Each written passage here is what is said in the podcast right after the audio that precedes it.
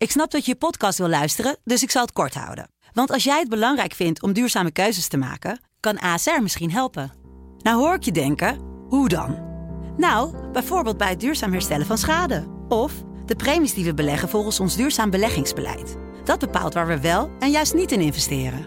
Wil je meer weten over welke duurzame keuzes ASR maakt? Ga dan naar asr.nl slash duurzame keuzes. ASR doet het. Zo, dan kan je nu lekker naar je podcast luisteren. Thank you.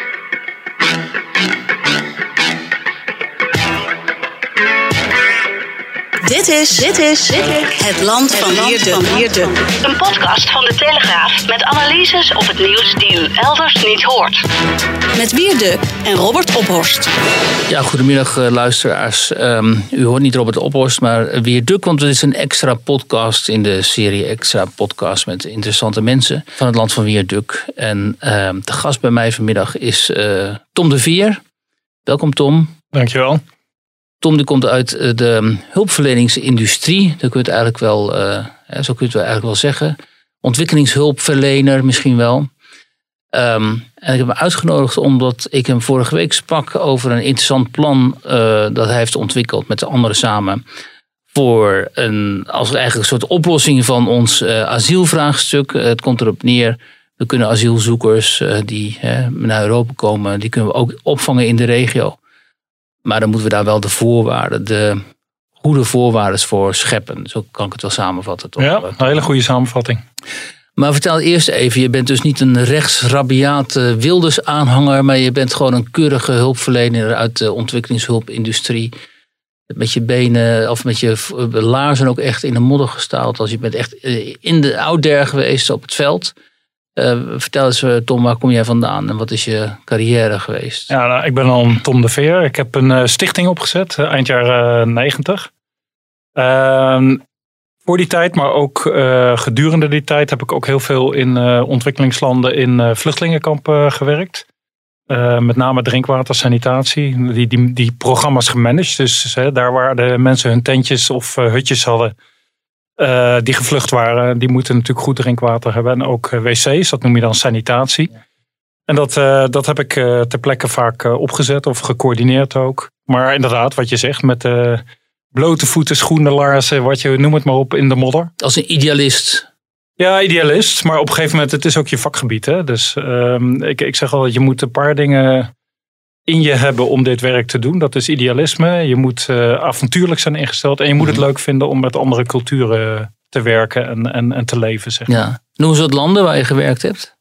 Ja, noem het waar. Ik kan bijna beter zeggen waar heb ik niet gewerkt. Oh, ja? Maar in de, in de noodhulp met name in, uh, in Kenia, Afghanistan, Somalië, Tanzania, uh, Rwanda natuurlijk. Nou, noem het maar op. Maar ook bijvoorbeeld tijdens de Kosovo-crisis zat ik in Albanië, waar alle vluchtelingen uit Kosovo naartoe kwamen. Ja, en dan zie je dus op een gegeven moment hè, die, die vluchtelingenstromen en de manier waarop die mensen dan worden opgevangen. Maar ook zie je een groot deel daarvan uh, naar Europa gaan.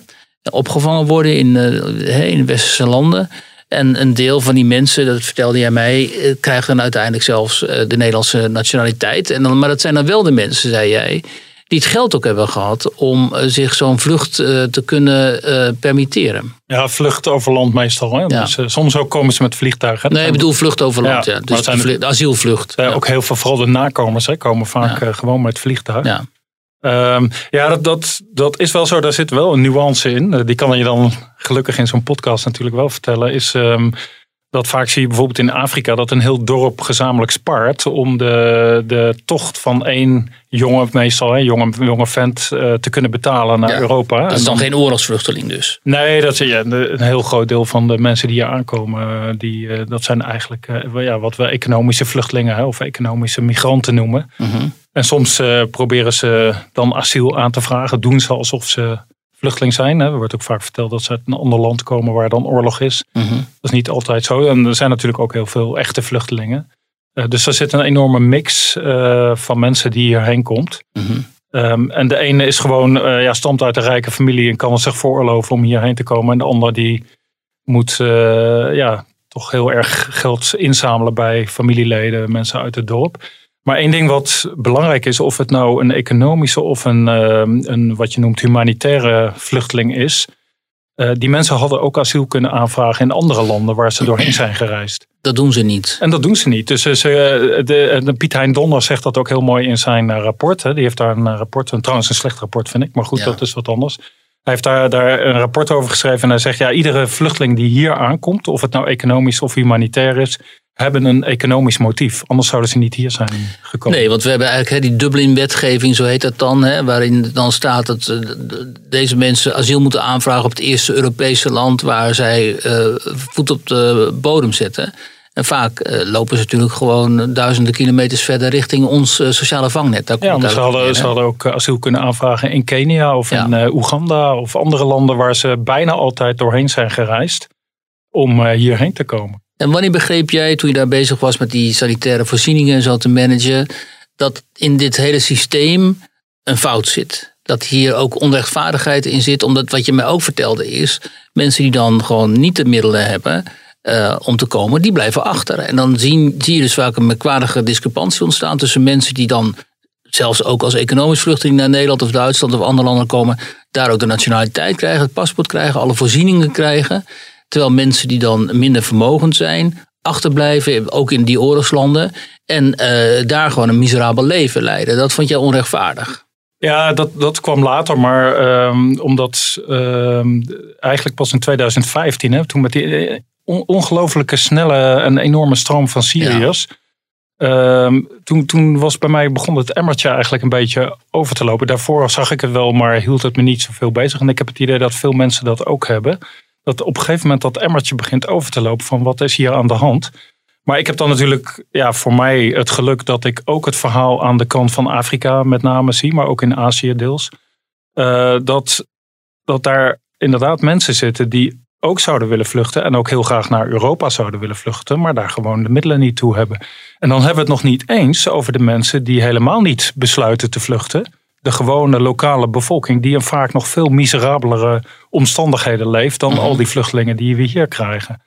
En, ehm, en dat stoot, stuit mij tegen de borst, omdat eh, dus de mensen die achterblijven, die hebben eigenlijk onze hulp veel harder nodig dan de mensen die hierheen komen. En de mensen die toevallig het geld hebben en de middelen en de mogelijkheden om zich bij ons aan onze poort te melden. Vaak via mensensmokkelaars. Hè? Ja, die mogen hier naar binnen en uiteindelijk eh, die krijgen alles wat, wat, je, wat hun hartje maar kan begeren. En worden zelfs Nederlander op Ja. een gegeven moment. Terwijl, eh, ja, je zal het letterlijk hebben. Ik ben, eh, pas geleden zat ik nog in een, een vluchtelingenkamp in Oeganda. Daar zaten een paar Eritreërs. En die zeiden, ja, mijn, mijn buurjongen zit in Nederland. En zij zaten in een lemenhutje in een vluchtelingenkamp in Oeganda. Ja, en hoe En alleen maar zelf? omdat die buurjongen het geld had om naar Europa te reizen en zij niet. ja. Ja, en waarom, hij is waarom misschien hij wel eh, en, Ja. en, en de anderen niet? Hij is misschien wel een van die 50.000 eh, vreemdelingen die afgelopen jaar eh, het Nederlanderschap heeft dat, zou, ja, dat zou heel goed kunnen. Onder ja. wie, dat zeg Ja. je maar even bij, vooral Syriërs en Eritreërs. Ik, Ja. moet altijd heel veel fantasie gebruiken om te begrijpen hoe je na vijf jaar in Nederland als Eritreër dan Nederlander bent. Hè, met Ja. alle, ja, Ja, en dan met name die jonge jongens, die kunnen prima na tien jaar ook best wel terug. Ik heb tenminste, ja, en ik vind wel dat je daar maatwerk eh, moet leveren. Hè, zeker als er kinderen in het spel zijn die hier zijn geboren of opgegroeid, wordt het verhaal weer anders. Dus eh, het is niet zo dat je zomaar overal kant-en-klare antwoorden op hebt. En dat zal denk ik altijd ook wel blijven. Dat je voor een deel van de gevallen ook echt maatwerk moet leveren. Maar je zegt nu een deel van deze mensen op een gegeven moment ook gewoon terug kunnen als hun land weer veilig is. Ja, wat mij betreft wel. En, en sterker nog, als je op een gegeven moment dus die opvang in de regio hebt geregeld, ja, is er voor, volgens mij niks op tegen om dus mensen die hier zijn naar die opvanglocaties terug te sturen in de regio's, mits het daar maar veilig is Ja. en goed geregeld. Deense model, daar gaan we het zo over hebben. Want nog eerst even over, jij was dus eigenlijk Saulus en je werd Paulus in 2015 toen je het licht zag. En opeens dachten mensen die bijbelvast zijn, die weten waar ik het over heb. Anders moeten ze het maar even opzoeken. Die het licht zag en jij dacht, maar hier in, die, die, in dit hele project, hè, het is eigenlijk een soort project hè, van miljoenen mensen dwalen over de wereld, moeten ergens naartoe, willen ergens naartoe en worden dan door een hele industrie die ook door de politiek is opgetuigd eigenlijk eh, al dan niet geholpen. In sommige landen worden ze niet geholpen. Eh, Hongarije en zo, in Nederland en zo worden ze dan in extreme mate toch wel geholpen. En eh, jij dacht toen, ja, hier zit iets fout. En we moeten een plan bedenken om hier een soort van orde in aan te brengen eigenlijk. Zodat beide partijen eh, elkaar niet in de weg zitten. En zodat we voor beide partijen een no-win situatie creëren. Win-win. Eh, dat bedoel ik, sorry, een win-win situatie. Ja. Ja. ja, dat is altijd ons uitgangspunt geweest. Ik heb mijn hele leven voor eh, arme, mensen, arme mensen in ontwikkelingslanden gewerkt. Ehm, dus, dus uiteraard wilde ik een oplossing vinden die goed is voor iedereen. En dan niet alleen goed, want, hè, want onze lokale bevolking staat onder spanning vanwege een hoge, dat noem je een influx. Hè, heel veel mensen die binnenkomen uit vaak heel vreemde, hè, ons vreemde culturen, andere religies. Ehm, aan de andere kant zie je mensen die in extreme armoede leven, leven. En als die hierheen komen, of dat nou economisch gedreven of humanitair gedreven is, er zit een hele hoop ellende en armoede achter. Maar wat voor mij nog veel belangrijker is, is dat 85% van de mensen die migreren in die regio's blijven. Dus die hebben niet het geld om eruit te komen. En dan heb je nog de lokale bevolkingen. Ook in de veilige landen en de stabiele landen is de armoede enorm. Ja. Dus als je echt iets wil doen, dan moet je natuurlijk een oplossing zoeken die voor iedereen goed is. En dus wij, hebben daar studie naar gemaakt. Eh, sinds eh, nou, 2013 waar zijn we daar actief mee bezig. En hebben echt die win-win proberen te vinden. Met respect voor mensen. Een goede oplossing, maar een goede oplossing voor iedereen. En niet alleen voor vluchtelingen die hier de grens overkomen. Niet alleen voor Nederlanders die bang zijn voor het verlies van de eigen, cul- eigen culturele identiteit. Eh, niet alleen voor arme mensen daar, maar voor iedereen. En dat kan tot een bepaalde mate. Ik wil niet zeggen dat het een halleluja-oplossing is. Daar zitten natuurlijk ook haken en ogen aan. Ehm, maar ik denk dat wat wij hebben ontwikkeld eigenlijk de enige respectvolle en goede uitweg is uit deze problematiek. En hoe ziet het eruit? Schetsen ons dat plan eens. Nou, hoe het eruit ziet is dat je per regio, en dan een, een regio kan bijvoorbeeld Oostelijk Afrika, Westelijk Afrika zijn, kan er een deel van Azië zijn, dat je in ieder van die regio's eh, met een paar landen een deal sluit. Ehm, en dat zijn dan landen die nog ruimte hebben en ook de politieke wil om vluchtelingen te ontvangen. En je zegt tegen die landen van luister, we gaan kijken naar de vluchtelingenproblematiek. Niet alleen die van ons, het is niet alleen het afkopen hè, van, van ons dat jullie daar voordeel aan hebben financieel en dat wij ons probleem kwijt zijn. Nee, we gaan met jullie ook kijken naar jullie probleem. Want vaak zijn er in die landen al heel veel eh, vluchtelingen en migranten uit andere landen. Eh, en we gaan dat in zijn integraliteit bekijken. Nou, hoe gaan we dat doen? We gaan ten eerste eh, het zo doen dat als er uit, vanuit jullie, mensen die uit jullie regio naar Nederland zijn gekomen, die gaan we dan terugzenden naar jullie toe. En daar komen ze in een goed opgezette opvanglocatie terecht. Een settlement op een vlucht, of een vluchtelingenkamp of een wijk in de stad bijvoorbeeld. Kan Daar helpen we ook mee om die kampen op te Daar gaan, bouwen. wij, dat, daar gaan wij helpen om dat goed op te zetten. Daar heeft, daar heeft sowieso de lokale bevolking vaak al enig voordeel bij. Omdat je zoveel mogelijk lokale mensen in dienst neemt. Mm. Om dat allemaal goed op te zetten. En eh, een aantal eh, taken erin te vervullen. Maar je gaat ook ehm, die lokale bevolking en zo'n land. Ga je, eh, dat noem je compensatie aanbieden. En zij, zij gaan mensen uit Nederland ontvangen. Daar, daar ga je ze voor compenseren. Bijvoorbeeld door meer een groter deel van je ontwikkelingshulp in die richting te laten gaan. Ik ben dan heel sterk voorstander van wat je noemt de cash transfers. Dat is eigenlijk gewoon geld geven aan arme mensen. En dat met een bedrag van ongeveer 12 euro per volwassene per maand. Maar het kan ook zijn dat je gewoon met projecthulp gaat helpen. Ja, want die cash transfers, even zijspoor, daar dacht ik over na. En dan moet je natuurlijk gaan bepalen wie ga je nou precies dat geld geven. Zijn het dan mensen die rond die kampen wonen? Of want het, eh, als je dat gaat doen, dan trekt dat natuurlijk weer heel veel mensen aan uit buitenregio's die dan ook daarvan willen profiteren. Dus krijg je weer intern een stroom op gang. Ja, dat is heel lastig. Eh, zelfs als je een vluchtelingenkamp goed inricht, kan dat ook een aanzuigende werking hebben. hè. Dus wij willen eigenlijk de aanzuigende werking naar Nederland verbreken door eh, te zeggen van iedereen die hier aankomt, die wordt teruggestuurd naar de regio. Dan, dan weten we ook vanuit de Turkije-deal hè, destijds dat dat direct ertoe leidt dat mensen niet meer komen. En dat is ook een van je grote pluspunten in die deal met zo'n land. Ze weten van ja, als we eenmaal die deal hebben, dan komen er waarschijnlijk heel weinig mensen vanuit Nederland. Want geen enkele vluchteling eh, of migrant zal meer naar Nederland toe gaan. Maar wat jij net Ja. zegt, als je cash transfers gaat geven, dan kan dat ook een aanzuigende werking hebben. Zodat lokale mensen of zelfs mensen uit andere landen naar zo'n streek toetrekken. Ja. Waar je die cash transfers betaalt. Nou, daar zijn modellen voor. Dat, dat, daar moet nog mee geëxperimenteerd worden. Eh, wat ik ook zei, we hebben niet alle oplossingen direct in de hand ook omdat je heel veel van dit soort dingen door trial and error gewoon moet proberen. Het is een proces. Het is niet dat je dit in een paar jaar even helemaal op hebt gezet. En daarom is het ook hoe sneller we hiermee beginnen, hoe beter. We hadden dit al veel eerder moeten gaan doen. Want je beloont dus die regeringen, je sluit die deals met die regeringen. Daarvoor beloon je ze door eigenlijk meer ontwikkelingshulp te bieden.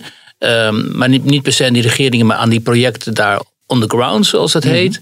En dan help je hen ook om uiteindelijk, als die landen waar die vluchtelingen dan vandaan komen, als die weer veilig zijn, bijvoorbeeld Syrië of andere landen, om die vluchtelingen dan ook weer te repatriëren naar hun thuisland. Ja, je hebt dus je hebt een aantal dingen. Hè? Dus uh, de ene is dat je uh, zegt van gaan mensen uit Nederland naar jullie toe sturen. Maar er komen uit, daardoor heel weinig mensen. Hè? Want we hebben dan die aanzuigende werking doorbroken. Want mensen weten van als ik naar Nederland kom, word ik alle minuut op het vliegtuig weer Ja, teruggevlogen. dus wordt Nederland niet meer interessant. Nou, het tweede is die compensatie. Is dat je landen beloont voor het feit dat ze meedoen in die deal. Dat kan door die cash transfers of door projecthulp of wat dan ook.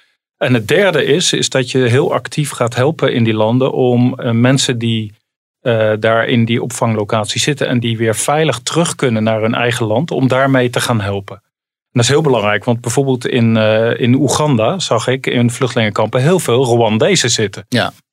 Die zitten daar al heel lang, die willen niet meer terug. Maar Rwanda is een veilig land. Wat pro- het probleem is dat die mensen, als ze teruggaan, weer in hun eigen dorpen komen, waar die spanningen nog steeds zijn. Dus je moet ten eerste een deal maken met de regering van Rwanda van accepteer jullie mensen weer terug. En B, ga die mensen dan helpen om in nieuwe dorpen of in nieuwe locaties weer een leven op te bouwen. En blijf ze daar ook een paar jaar bij helpen. Want anders zijn die mensen verloren en willen ze natuurlijk niet meer terug. En dus die als- repatriëring, die kun je, daar kun je als land politiek dus mee helpen. Door dat ook weer met de regeringen hè, te, hoe heet het, te stimuleren dat ze die Mhm. terug accepteren. En dat kunnen wij omdat wij ook ontwikkelingshulp geven aan die landen. Dus we kunnen druk op de ketel zetten. En B, dat als die mensen terug gaan komen, dat we ze ook begeleiden om weer goed terug te komen, veilig terug te komen en ook weer een goed leven te kunnen opbouwen. Maar Ankie Broekers-Knol die krijgt Marokko niet eens zover om illegale op te nemen. Erger nog, die Marokkaanse o- overheid wilde niet eens met haar praten, eh, staat mij bij. Dus je moet wel heel veel eh, druk kunnen uitoefenen. En heb je dan niet eh, eh, heel veel landen nodig die gezamenlijk optrekken hierin? Dus de Europese Unie zou dit, die dan niet gezamenlijk dit plan moeten omhelzen. Om ook als Europese Unie op dat soort landen druk te kunnen uitoefenen. Door te zeggen: jongens, eh, als jullie niet, niet die mensen terugnemen. Ja, dan stoppen wij gewoon met eh, hulp bijvoorbeeld. Hè? Gewoon eh chanteren, zeg maar. Ja, eh, ik denk dat we dan ook heel goed moeten kijken naar hoe Denemarken dat doet. Die, die krijgen het wel voor elkaar om Marokkanen terug te sturen. Ja, ik Dus- moet even dus- uitleggen, de, de, de Denen sinds kort hebben een totaal afwijkend asielbeleid van heel veel andere Europese landen, of landen uit de Europese Unie. En de sociaal-democratische notabene regering heeft daar eigenlijk voor een deel dit soort plan al in werking gezet. Ja, ja dus, eh, daar zijn nog wel het een en ander is daar met name in de regio waar ze zijn. Ze hebben een opvanglocatie in Rwanda opgezet. Ja. Maar eh, doen verder weinig aan die repatriëring, weinig aan eh, die compensatie, eh, ook voor de lokale bevolking. Dus daar hebben ze nog wel wat te leren. Hoeft ook bijna niet meer, hè, want tussendoor, want in, in Denemarken komen in een heel jaar net zoveel mensen binnen met een eerste asielaanvraag als in Nederland per maand. Hè, dat zijn er 1500. Dus Nou, de volgens asiel... mij heb je het fout. Ik heb het toch weer nagekeken. Ja. Op het ogenblik komen er in Nederland 1200 mensen uit niet-westerse landen per week binnen. Maar er zitten ook meer, dat, dat, dat is niet allemaal eerste asielaanvragen. En het zijn ook herenigers. Dat zou kunnen. Ja. Maar het zijn er wel 1200 per week. Maar de- ja, wij moesten heel duidelijk, want in de, ik zat even uitleggen in dat stuk wat ik met Tom heb geschreven, of wat ik over Tom, de interview met Tom, eh, was even een, een soort van ehm, de vraag: welke cijfers kloppen nu precies? Is het nu inderdaad wat jij zegt, die 1200 binnenkomers per week, wat dus een enorme hoeveelheid is? Of hanteren we eh, het aantal eerste asielaanvragen? En dat zou dan neerkomen op 1500 per maand. En zoveel heeft eh, Denemarken er in een jaar. Ja. Ja, het is een beetje hoe je het vraagt. Maar als je op jaarbasis kijkt, is, is mijn begrip in ieder geval dat het toch rond de 50.000 binnenkomen uiteindelijk. Ja, Netto. Want je hebt ook weer mensen die weer teruggaan, maar netto komen er 50.000 binnen. En dat, is, dat, dat legt een vrij zware druk op onze maatschappij. En dat merken we nu natuurlijk met name dat de, dat de asielopvang vol zit. Eh, maar die mensen geen die, huizen eh, die meer gaan ook. allemaal huizen bezetten. Ja. Maar met name ook, ja, het zijn toch mensen van een ontzettend verschillende cultuur. Dat gaat soms heel goed. Hè? Zijn eh, veel mensen die zich ook heel goed aanpassen, goed integreren. Maar wat we zien in de grote steden met name is dat je hele enclaves krijgt van mensen die bij elkaar blijven zitten. En waarbij ook de tweede, derde, vierde generatie enzovoorts eigenlijk niet meer daaruit komt. Ehm, en dan kan je van een stam spreken. We hebben in Nederland op het ogenblik meerdere stammen. Terwijl we eigenlijk 30, 40 jaar geleden bijna een egale één, één stam, namelijk eh, van de originele Nederlandse bevolking waren. En een stam, stammen is eigenlijk een ingrediënt voor spanningen in je maatschappij. En dat, dat zien we natuurlijk ook wel een beetje ontstaan al.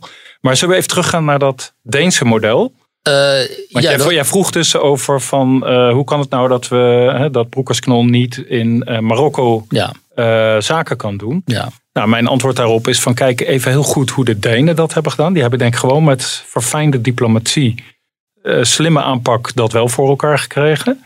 Ehm, en als dat niet lukt, ja, dan moet je de hardball eh, gaan spelen. En dat zou Nederland denk ik gewoon moeten doen. Ja, dan ga je gewoon eh, alle zakenrelaties verbreken, eh, hulp aan de land stoppen enzovoort. Dat durft Nederland niet. Nee, maar dat zouden we natuurlijk. Ja, waarom zouden we dat niet doen? Het is zo overduidelijk dat zij de boel zitten te traineren. En op een gegeven moment moet je keuzes maken daarin. Omdat En dat, ik, maar ik ben het met je eens dat je dat beter samen met andere EU-landen kunt doen. ja. En dat is logisch. Ehm, nu hebben jullie dit eh, plan ontwikkeld en daarmee wil je natuurlijk ook naar de media en de politiek. En ik neem aan dat ze in Den Haag eh, juichend jullie verwelkomen, want eindelijk kan dan die asiel, asielimmigratie, wat eigenlijk gewoon het kernprobleem is, wat overal mee te maken heeft. Hè? Overbevolking, woningnood, eh, verzorgingsstaat die wordt ondermijnd, veiligheid en zo, alles is terug te voeren op asiel immigratie. Ehm, dus met, eh, bij die fracties moeten ze gewoon jullie met, eh, met eh, groot vertoon hebben binnengehaald, neem ik aan. Ja, dat valt helaas wat tegen. Oh. Ja, het is een beetje, dat dacht ik namelijk ook. Hè? Want je, ja. we zochten naar een win-win. Dus je denkt, van, ja, voor de rechterkant van de politiek kun je zeggen van nou, er komen minder migranten Nederland binnen. Dat is wat ze willen. Ja. Hè, dus daarmee vervullen we jullie wensen. Aan de linkerkant van de politiek kun je zeggen van ja, wij helpen niet alleen de migranten en vluchtelingen die in Nederland komen. Nee, we helpen met deze oplossing alle Ja, vluchtelingen en migranten. En eh, op een veel effectievere en efficiëntere manier dan dat we tot nu toe doen. Eh, dus dat zou voor hun ook een enorme sil naar hun achterban kunnen zijn. Van jongens, kijk eens, hè, wij hebben dit voor elkaar gekregen. En wat je eigenlijk ziet is het tegenovergestelde. Is dat de rechterkant zegt, ja maar dan moeten we ontwikkelingshulp geven. En we willen helemaal niks mee te maken. We willen alleen maar een hek om Nederland. Even, even gechargeerd hè, bij de extremere partijen. En aan de linkerkant zeggen ze, ja maar dit is een, een verholen, verscholen manier om eh, mensen die hulp nodig hebben buiten de deur te houden. ja. Dus ze vertalen het juist naar de negatieve kant van Ja. het verhaal, die wat mij betreft niet klopt. Terwijl het positieve, de positieve benadering erin, die, die natuurlijk wat mij betreft wel klopt, eh, die wordt eigenlijk niet goed opgepakt. En de enige partij die dat op het ogenblik wel doet, en die ook heel enthousiast over dat Deense model zijn, dat is Ja21. van Joost Eertmans. Ja, die, eh, en dan even los van hun andere standpunten, maar die zijn wat mij betreft ten aanzien van die migratieproblematiek zitten ze redelijk op de lijn waar, waar ik ook op zit. Ik heb hem, hun ook onze beleidsstukken en onderzoeksrapporten gestuurd. Mhm. Hè, dus misschien dat ze daar ook wat uit geput hebben. Zij zijn natuurlijk in Denemarken geweest Ja. om daar te kijken. Ja, waren er erg enthousiast over. Daar waren ze heel enthousiast over. Eh, ik denk dat ze nog wat te leren hebben. Dus ik hoop ook. eh, ik heb contact met ze. Dus ik ga binnenkort in gesprek met ze. Hoe, jij, bent geen antropoloog en ook geen cultuurfilosoof. Maar hoe, hoe verklaar je nou het enorme verschil in benadering tussen de Denen eh, en de Sociaaldemocraten? Dat zie je ook in Denemarken. En wat je dan in, in de Nederlandse politiek eh, aantreft. Dat is toch opmerkelijk? Nou, sterker nog, ik heb in 2016, net voor de verkiezingen in 2017 geloof ik, heb ik toen naar de PvdA heb ik gezegd van jongens, jullie moeten kijken naar je Deense zusterorganisatie, want die winnen stemmen en jullie gaan geminimaliseerd worden. Nou, Ja. dat hebben ze niet gedaan. en Ze zijn inderdaad geminimaliseerd. Waarom? Omdat de achterban van de Partij van de Arbeid, die, maar dat is juist een groep die zich zorgen maakt Ja. over migratie. Dus als de Partij van de Arbeid die switch zou maken van we gaan eh, ons, eh, hoe noem je dat, eh, hard maar respectvol opstellen ten aanzien van migranten en een goede oplossing zoeken, maar dan wel in de regio, zouden ze denk ik enorm veel stemmen winnen. Alle achterbannen, behalve misschien die van GroenLinks of een beetje D66, maken zich zorgen over iemand. Nou ja, we dat weten ook uit uit- onderzoeken. Ja, we weten uit onderzoeken dat heel veel mensen die stemmen op allerlei partijen die voor migratie zijn, zich eigenlijk heel erg zorgen maken over migratie. Ja.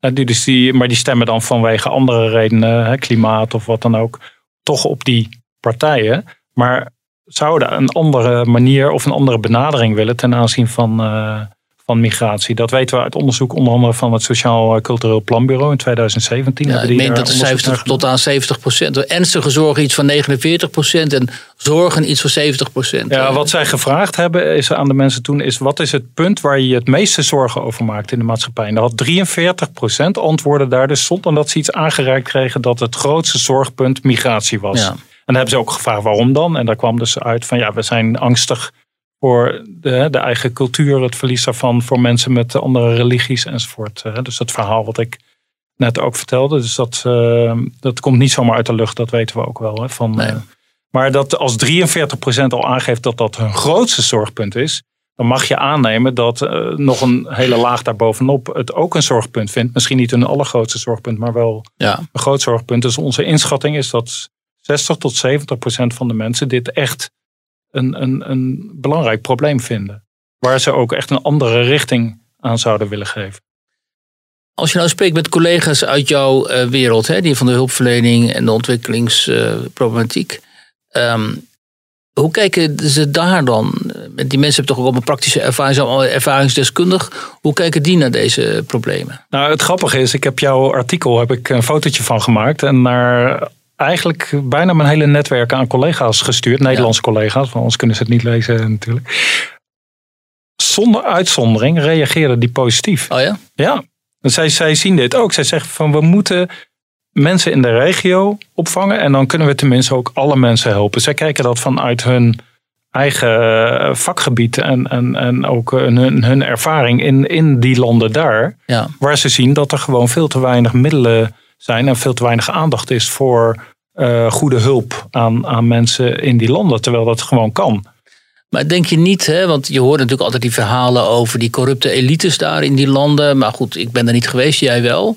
Uh, zie je daar niet een struikelblok? Dat uh, die, die overheden daar en die hoge ambtenaren daar en andere mensen te plekken gewoon het geld weer in eigen zak stoppen en dat er dan weer niks van terecht komt van dit soort hulpprojecten. Nou, dat is absoluut een punt. Dat is absoluut een punt, want uh, corruptie is, is als, je, als je gewoon, dat noem je dan bilaterale hulp, hè, stel dat Nederland van Nederland naar een ontwikkelingsland, naar de regering rechtstreeks geld gaat overmaken en dat gebeurt op grote schaal. Ja, dan moet je niet gek opkijken dat dat geld natuurlijk uh, niet terecht komt dus dat moet je niet doen op die manier. Dat moet je niet doen. Nee, je moet uh, het geld goed besteden via organisaties uh, die daar goed toezicht op hebben, die lokaal mensen hebben. En niet alleen lokale mensen, maar ook Nederlanders. Dat ja. hebben wij ook altijd met onze eigen projecten gehad. We hebben altijd met lokale organisaties gewerkt, maar altijd een Nederlander erbij geplaatst. Voor de begeleiding, maar ook een stukje controle op de financiën, op de, uh, op de kwaliteit van het werk enzovoort. En dat moet je doen. Je moet zorgen dat je er bovenop zit en niet denken van nou, we hebben eenmaal die beslissing genomen en dan komt het allemaal wel goed. Nee, de, ik zeg ook altijd, de, de devil is in de details. Als je, als je dit doet, het is, al, dit is een ontzettend ingewikkelde materie. Als je het niet goed doet met, en daar helemaal bovenop zit, ja, dan gaat het natuurlijk niet lukken. Nou, weet je, want je, wat je vaak ziet volgens mij, dat zie je nu ook weer in die, dat schandaal rond dat misbruik door mensen van de WHO. Dat ook um, die hulporganisaties dat daar ook vaak een corrumperend element optreedt. Je had bij Oxfam Novib had je ook die, uh, die kwestie met de seksuele intimidatie, misbruik binnen de organisatie. WHO nu iets van 83 mensen notabene die uh, zich daar schuldig aan zouden hebben gemaakt. Dus je, je raakt kennelijk besmet of zo door de, door de cultuur uh, binnen zo'n zo'n wereld. Ik kan me daar iets bij voorstellen, want ik heb heel lang in, in Rusland gewerkt, tien jaar lang, wat destijds een totaal samenleving op drift was. En dat vroeg natuurlijk ook terug op de mensen daar. Die werden wild, zeg maar, in heel veel opzichten, immoreel vaak en zo. En toen ik daar uitkwam en in Duitsland ging werken en na die tien jaar was ik ook besmet daardoor. Ik was iemand anders geworden eigenlijk wel dan, dan die ik nu ben zelfs. Dus ik ben nu weer meer gesocialiseerd in het westerse brave model. Een beetje down uh, to earth gekomen. Dat, nou, ik, serieus, mensen, buitenlanders die heel lang in Rusland wonen, die worden een beetje Rus ook. Dus die trekken zich ook van sommige dingen niet meer zo. Die krijgen een andere blik op de werkelijkheid. En als je in die, in die hulpverlening werkt ook. En je ziet ook dat, dat corrumperende element in die hulpverlening en zo. Ik kan me voorstellen dat een deel van jouw mensen dan toch al snel geneigd is om ook daarin mee te gaan. In het sjoemelen, wielen, dealen en zo. Wat natuurlijk niet, niet goed is. Dus je moet wel heel goed opzicht, een soort van overzicht of opzicht houden dan over dit soort projecten. Omdat, um, en dat zeg ik omdat dit is eigenlijk natuurlijk het laatste model wat eventueel wat moet slagen. Want als zoiets niet slaagt, dan zitten wij over 30 jaar, in 2050, in een totaal ander uh, Europa. Omdat die vluchtelingenstromen, die blijven binnenkomen. En wat jij ook al hebt gezegd, daar ga ik je nu naar vragen. Uh, die klimaatveranderingen die gaan ook mensen op drift uh, ja. Nee, maar als we over 30 jaar dus nog niks veranderd hebben, is niet alleen dat het in onze maatschappij heel anders uitziet en dat we veel meer spanning hebben, maar wat mijn voor mijn vakgebied, hè, voor mijn idealisme, of hoe je het noemen wil, dan is Afrika natuurlijk en, en Azië, die arme landen daar, ja, die, die, zijn natuurlijk nog een veel grotere puinhoop dan dat het nu is. En de mensen nog veel armer en nog veel slechter af dan dat ze nu zijn. Eh, dus laten we alsjeblieft snel in actie komen voor beide kanten. Dat is heel belangrijk. Maar even terug naar wat je net zei over die corrumpering van mensen. Dat klopt. Als iedereen om jou heen corrupt is, dan is het heel moeilijk om je staande te houden. Maar ik wil daar wel bij opmerken dat ehm, als jij zegt van nou bij uh, Oxfam zijn uh, weet ik wel twintig mensen corrupt bevonden of hebben zich schuldig gemaakt aan seksuele intimidatie. Dat zie je in alle sectoren terug. Hè. Kijk maar naar de verhalen uit de politie notabene. Mm. Hoe vaak daar rotte appels toch blijken tussen te zitten. dus uh, Oxfam, ik heb zelf heel veel voor Oxfam gewerkt is een enorme organisatie. Duizenden en duizenden mensen werken daarvoor wereldwijd. Eh, dat is echt gigantisch. En je zult altijd hebben in zo'n grote organisatie met kantoren over in alle ontwikkelingslanden, met projecten in bijna alle districten van die landen, mhm. ja, dat daar wel eens rotte appels tussen zit, zitten. En dat kan je bijna niet voorkomen. En nou hebben, zijn ze gelukkig uh, ook daar weer heel erg van geschrokken. Dus ik moet nu ook, het is heel grappig tegenwoordig in mijn consultancyactiviteit in Afrika, moet ik altijd de medewerkers die we daar gaan trainen, eerst een training over seksueel gedrag oh ja? geven. Ja, dat is verplicht. Met name als je dat voor de VN doet. Dat is allemaal een gevolg geweest van die, van die schandalen, van die schandalen bij Oxfam. Ja. Uh, dat is verplicht tegenwoordig. Dus dan moet je, terwijl ik het dan over metingen over voor water en sanitatie gaan we dan mensen trainen. Maar dan moet er eerst verplicht een training over hoe, je, hoe zij zich Blijf van de vrouwen daar af. moeten gedragen. En inderdaad niet aan de vrouwen mogen komen. En, en, de kinderen ook. Het is allemaal verplicht. Dus ja. er wordt geleerd. Maar het feit dat er altijd rotte appels tussen zitten, ja, dat is een gegeven. En dat is niet alleen van de ontwikkelingssamenwerking. Nee, snap ik. Dat zie je overal terug. Maar even terugkomen dan hè, op, die, uh, op misschien op die laatste kansvraag. Is dit onze laatste kans? En om te voorkomen dat onze samenlevingen te zeer veranderen, waardoor we van een high trust, hè, die, die eenstam, wat jij zei, naar een low trust society. Daar zijn we eigenlijk al aangekomen. We zijn al, Nederland is al naar een low trust society afgezakt. Um, uh, om, om die toch nog die cohesie en die gemeenschapszin enigszins te bewaren. En hoezeer moeten wij ons zorgen maken over die klimaatvluchtelingen? Uh, Want daarover zei jij, dat kunnen wel eens tientallen miljoenen mensen zijn die op drift gaan raken ook. Nou ja, dat eerste, ik, ik denk als we nu snel uh, de boel op orde krijgen en mensen in de regio gaan opvangen. En daarmee de instroom van ehm, met name niet-westerse migranten gewoon flink kunnen beperken. Of zelfs bijna naar nul kunnen brengen. Wat je in Denemarken eigenlijk nu ziet gebeuren. En dan heel veel geld en aandacht gaan besteden aan het goed integreren van degene die nu al Nederlander zijn. Dan, dan kan het goed komen, denk mhm. ik. Maar als we, als, uh, er is wel een tipping point. Hè? Ik mhm. denk, uh, het, het, en we zijn eigenlijk daar een beetje al overheen. De grote ik. steden is het. De grote steden zie je hele wijken. De, hè, als je daar rondloopt, heb je het idee dat je in Afrika of weet ik waar zit. Ja. Um, ik schrik als ik in Rotterdam. Ik kom elke week wel een keer in Rotterdam en ik zie bijna per maand zie ik die islamisering daar toenemen. Steeds jongere meisjes met hoofddoek. Hele straten waar je alleen nog maar vrouwen met hoofddoek ziet bijna. Hè? en uh, ja. ja. dat is wel schrikken hoor. Ja, dat, dat is natuurlijk ook het, het schrikbeeld voor iedereen. Hè? En, en die gaan natuurlijk daar blijven in die enclaves. Dus dan als je daar buiten woont, heb je daar niet eens zoveel last van. Maar het betekent natuurlijk wel dat en die mensen hebben ook stemrecht. Dat wordt steeds groter. Ze krijgen meer kinderen dan de autochtonen. Maar nu gaan mensen zeggen: ja, hoezo is het een probleem als iemand een hoofddoek draagt? Ja, maar de hoofddoek is alleen een uiting van uh, een heleboel andere dingen die daaronder zitten. Uh, En ja, dat, dat, de een heeft daar last van, de ander niet. Dat klopt. Hè? Maar ja, als dadelijk de hele maatschappij vol, ook vol met moskeeën zitten die ook vijf keer per dag hun uh, gebedsoproep doen, dan uh, worden we daar steeds meer mee geconfronteerd.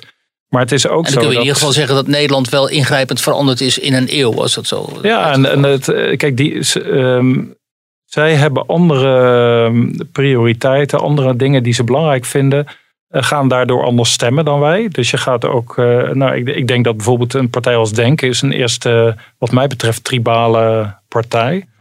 Uh, dat ga je meer zien, denk ik. En die, die gaan dus ook echt invloed uitoefenen op hoe wij onze maatschappij willen inrichten. Ja, en over hoe wij denken over thema's. Heb ik al eerder gezegd in de reguliere podcast. Uh, dat waarschijnlijk het grootste bezwaar nog wel is dat je niet zozeer dat, dat, dat, dat, dat je heel veel mensen hebt in die wijken die dan uit een andere cultuur komen, dat juist de gestudeerden, de hoger opgeleiden daaruit, met hele andere opvattingen vaak over bijvoorbeeld Israëlisch-Palestijnse conflict. Of onze verhouding tot Amerika, die toch vaak ja, zijn of de LHBTI-gemeenschap. die ja. komen in posities in de politiek, in de media en zo. En je ziet het al schuiven in sommige media. Bijvoorbeeld de opvatting over Israël, heb ik ook al eerder gezegd hier. Waarover toch altijd wel consensus was, behalve op links of extreem links. Maar in de, in de, in de mainstream was er toch wel consensus over. Ja, die zie je verschuiven. Ja, Israël wordt veel vaker aangeduid. Ook door, en dan ga ik kijken, wie heeft dit stuk geschreven? Is dan iemand met eh, Arabische achtergrond bijvoorbeeld. Uh, en door hen wordt Israël gewoon veel vaker aangeduid als, uh, als uh, dader. Hè? Ja, ja. En ja, dan krijg je dus veel scherper mensen, die, die mensen varen veel scherper aan de wind. En dan moet je allerlei vanzelfsprekendheden, die voor de Nederlandse samenleving vanzelfsprekend waren, die moet je opeens gaan verdedigen. En, Ja, zo, hè? en ja. de vraag is of je, of je daar zin in hebt of dat je vindt dat dat wel moet. Maar um, dus dat is aan de, aan de, de orde wat jij zegt. Um, uh, en dan nog eens die, die, die asielstromen die daar in Afrika uh, op Ja. gang gaan komen. Wat, Ja, wat we moeten we hebben daar dat, gaan doen? met de klimaatverandering, daar, daar, daar vroeg je net ook aan Ja. naar. Daar, daar waren we nog niet naartoe gekomen.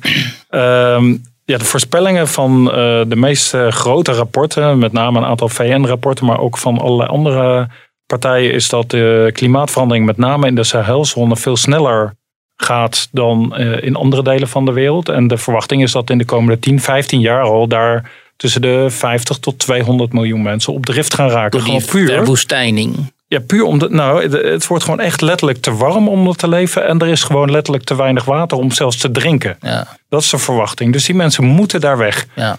En die gaan deels eh, weer binnen die regio. Hè, dus die trekken naar het zuiden toe, deels. Maar een aanzienlijk deel zal ook zeker vanwege die aanzuigende werking, als we het beleid niet veranderen, proberen naar Europa te komen. Ja. En dan kan je hekken bouwen en muren en met schepen patrouilleren wat je wil. Maar dat, dat is niet meer te houden op een gegeven moment natuurlijk. Nee, dat is geen fijn vooruitzicht. In die zin is de aanpak van het klimaatprobleem ook wel hè, eigen belang. Omdat je daarmee zou kunnen voorkomen dat dit soort asielstromen eh, ontstaan. Ja, alleen kun je afvragen, dat is, weer, dat is wel heel grappig. En je ziet hier ook weer dat al die problemen met elkaar verweven zijn.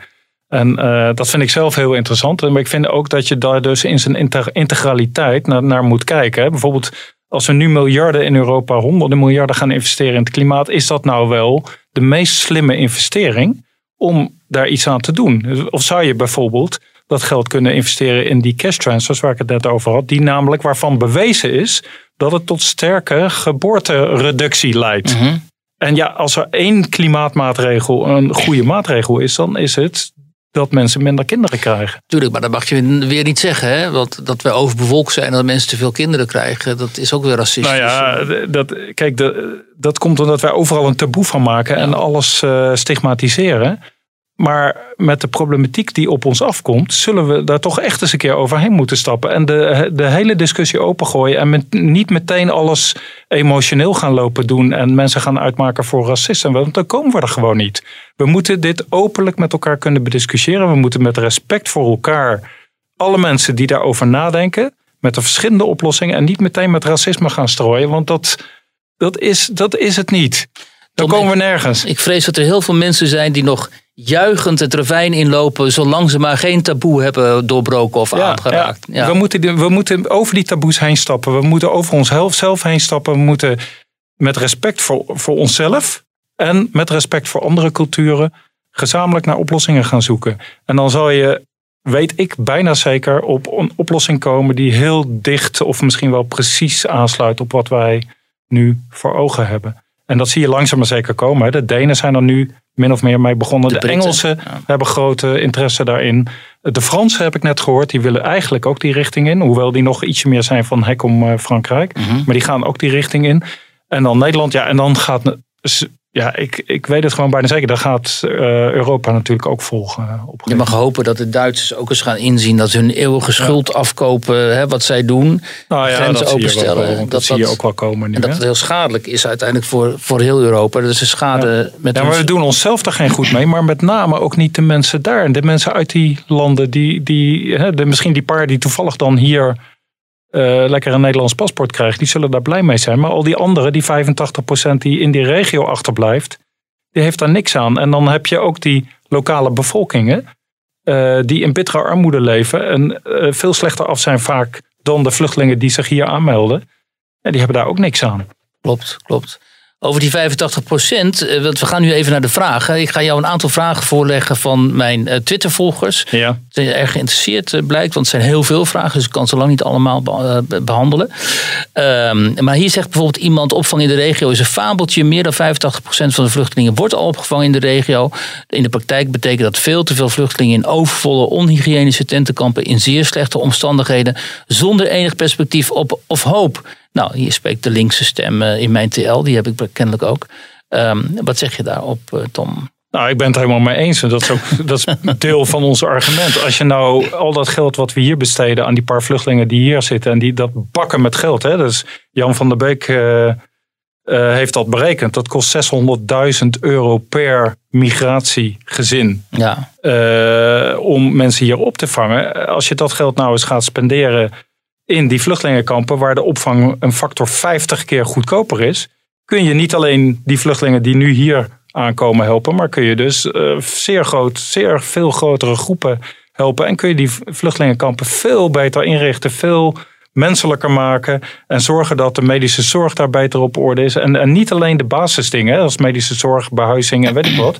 Maar ook het feit dat, en de, want ik heb in die kampen veel gewerkt. ja. Mensen zitten daar de hele dag niks te doen. Want ze mogen vaak niet werken Ja, of er is geen werk. Dus dan moet natuurlijk gekeken worden van kunnen die mensen eh, op de een of andere manier wel aan het werk? Kunnen ze een stukje landbouwgrond krijgen of kunnen ze baantjes eh, krijgen? En er moet ook gekeken worden naar trauma's die mensen mee hebben. Omdat ze vaak uit oorlogsgebieden komen. Dus op al die aspecten is van alles en nog wat nodig in die kampen. En dat kan makkelijk. Zeker met het, eh, zelfs met het ontwikkelingshulpbudget wat we nu uitgeven, kan dat. Maar als je daar nog een deeltje van toevoegt van het geld wat we hier kwijt zijn aan opvang van vluchtelingen in Nederland. Nou, dan kun je die mensen daar echt prachtig opvangen. Dan, eh, sorry, nog even over de ruimte. Bijvoorbeeld in een land als Libanon zitten, weet ik wat, hoeveel miljoen Syriërs. En daar wordt altijd van gezegd, daar is geen ruimte meer. Dat is niet waar.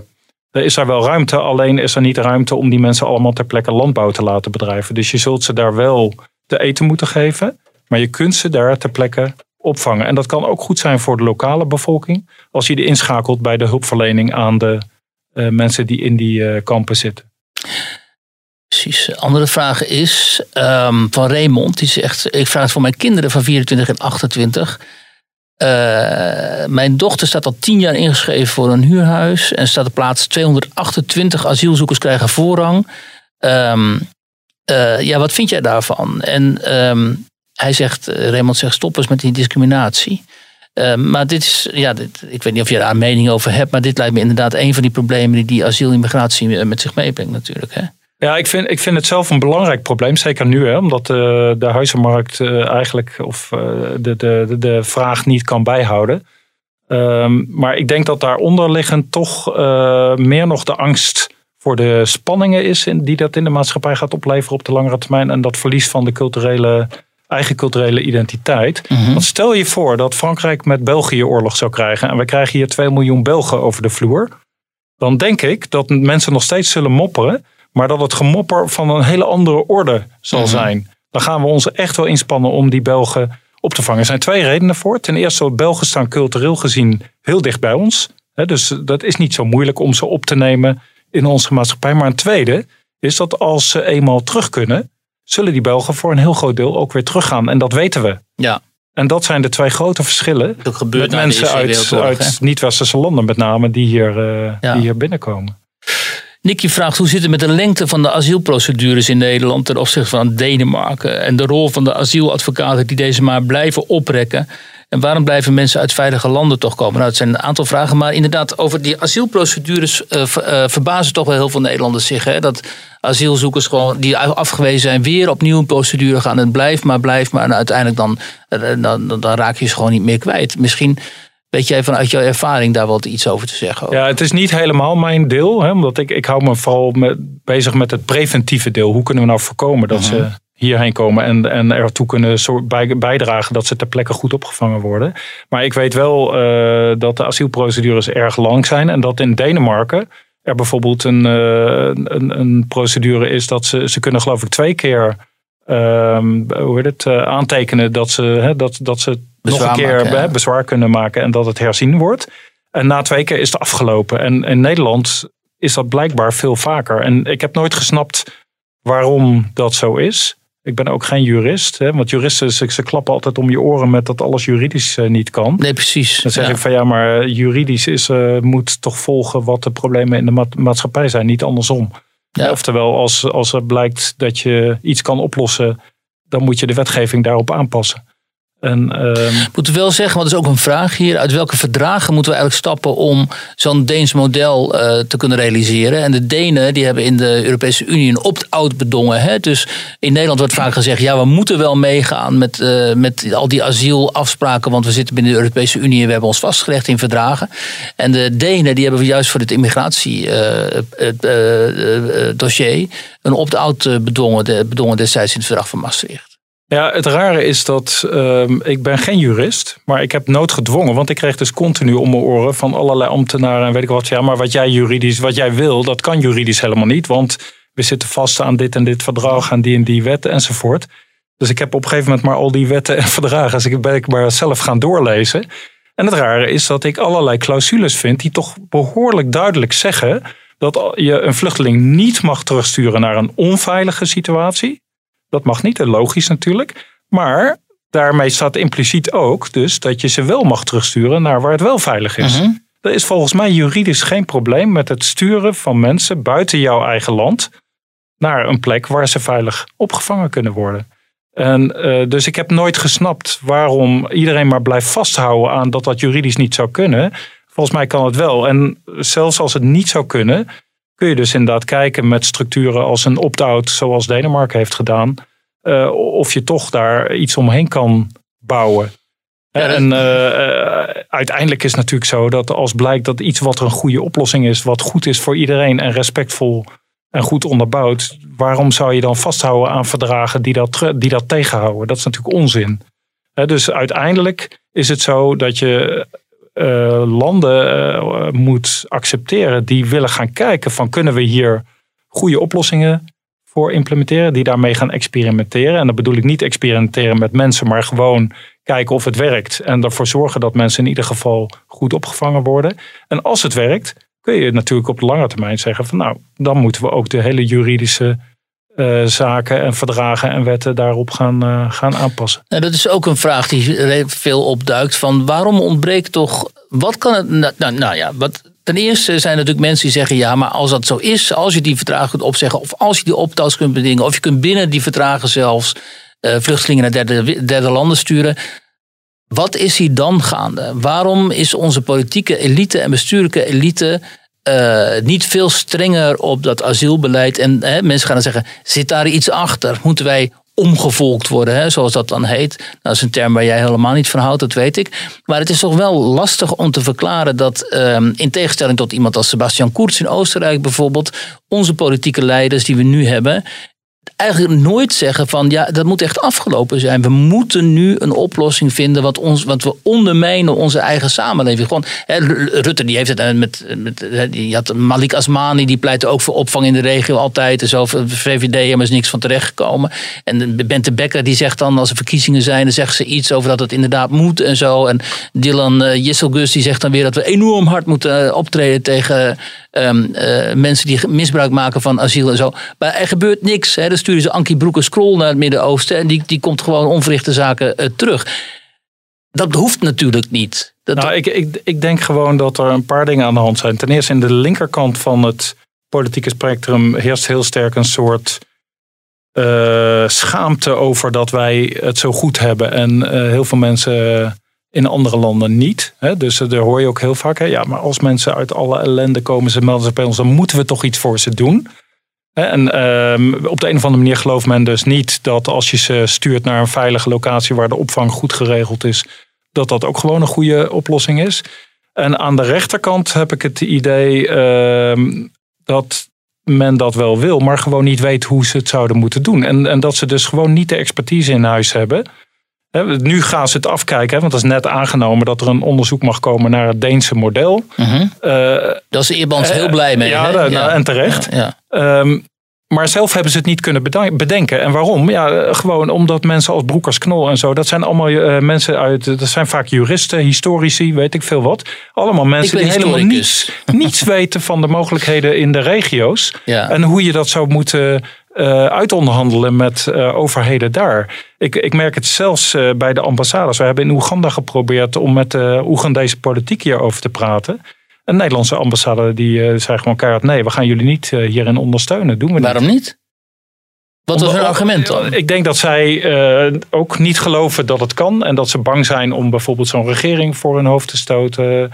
Nou ja, buitenlandse ik- zaken is natuurlijk ook gewoon D66-bolwerk. hè. Dat mag ook wel eens gezegd worden. Ik, wil- ik wil trouwens even zeggen dat omvolken, dat, ik vind dat we ons daar ver van moeten houden. Ja, dat Dit weet is, ik, het ja. is niet een vooropgezet plan of zo. Ik geloof daar helemaal niet in. Dan kom je echt in de, in de huppelepup, de complex eh, com- com- complot, Complottheorieën. eh, complottheorieën. Eh, ik denk gewoon dat dit pure onmacht is van onze politiek. Dat ze dit gewoon niet op orde hebben. En dat ze ook niet in de gaten hebben dat een zeer groot deel van de Nederlandse bevolking dit echt anders wil. Ik zou ook heel graag een referendum willen hebben over dit onderwerp. Want dan kan je namelijk zien dat die grote discrepantie die er tussen de, de standpunten van de partijen is en, en, en wat het volk wil. Hier, je ziet hier echt de partijpolitiek hier volgens mij mank gaan op dit onderwerp. Ja. Als laatste dan, ehm, ik zit nog even door die vragen te, te scrollen hoor. Dus kun jij iets zeggen, want dat is wel toch wel interessant. Hè? In het begin had je het daar ook over, die mensen kunnen zo snel Nederlander worden. Hè? Dan zijn ze hier een aantal jaren en dan krijgen ze een Nederlands paspoort. En ja, dan maken ze gewoon gebruik van de Nederlandse verzorgingsstaat en zo. Jan van den Beek en Jan Latte en zo hebben al zo vaak erop gewezen dat het niet houdbaar is. Ehm, zijn er ook ehm, afwegingen te vinden waardoor je zo'n permanente tijd, eh, eh, verblijfsvergunning eigenlijk gewoon niet geeft. Dus dat je een tijdelijke verblijfsvergunning permanent maakt, zeg maar. En dat je uite- uiteindelijk dat Nederlanderschap veel moeilijker maakt. Jan van der Beek pleit daar ook voor. Veel moeilijker maakt om te bereiken. Dat het echt een gunst is eh, als je dat weet te Nou ja, verkrijgen. dat, dat, dat zijn, er zijn ook politici die dat zeggen. Hè? Van we moeten, we, we moeten ons, het Nederlands, Nederlanderschap is, is iets heel waardevols. Dat moet je niet zomaar weggeven. Nou, dat is een grote vraag natuurlijk. Want sommige vluchtelingen, ja, die hebben dat wel nodig. Hè? Er zijn ook mensen die echt niet terug kunnen. Mhm. Eh, Nou ja, denk- ik denk wel weer naar veilige locaties. ehm, maar goed, er zijn uitzonderingen. Maar ik, ik denk dat we wel wat strenger kunnen zijn. Ja, ik ben, eh, nogmaals, dit is niet echt mijn onderdeel. Hè. Het is niet, ik, ik ben met die preventie bezig.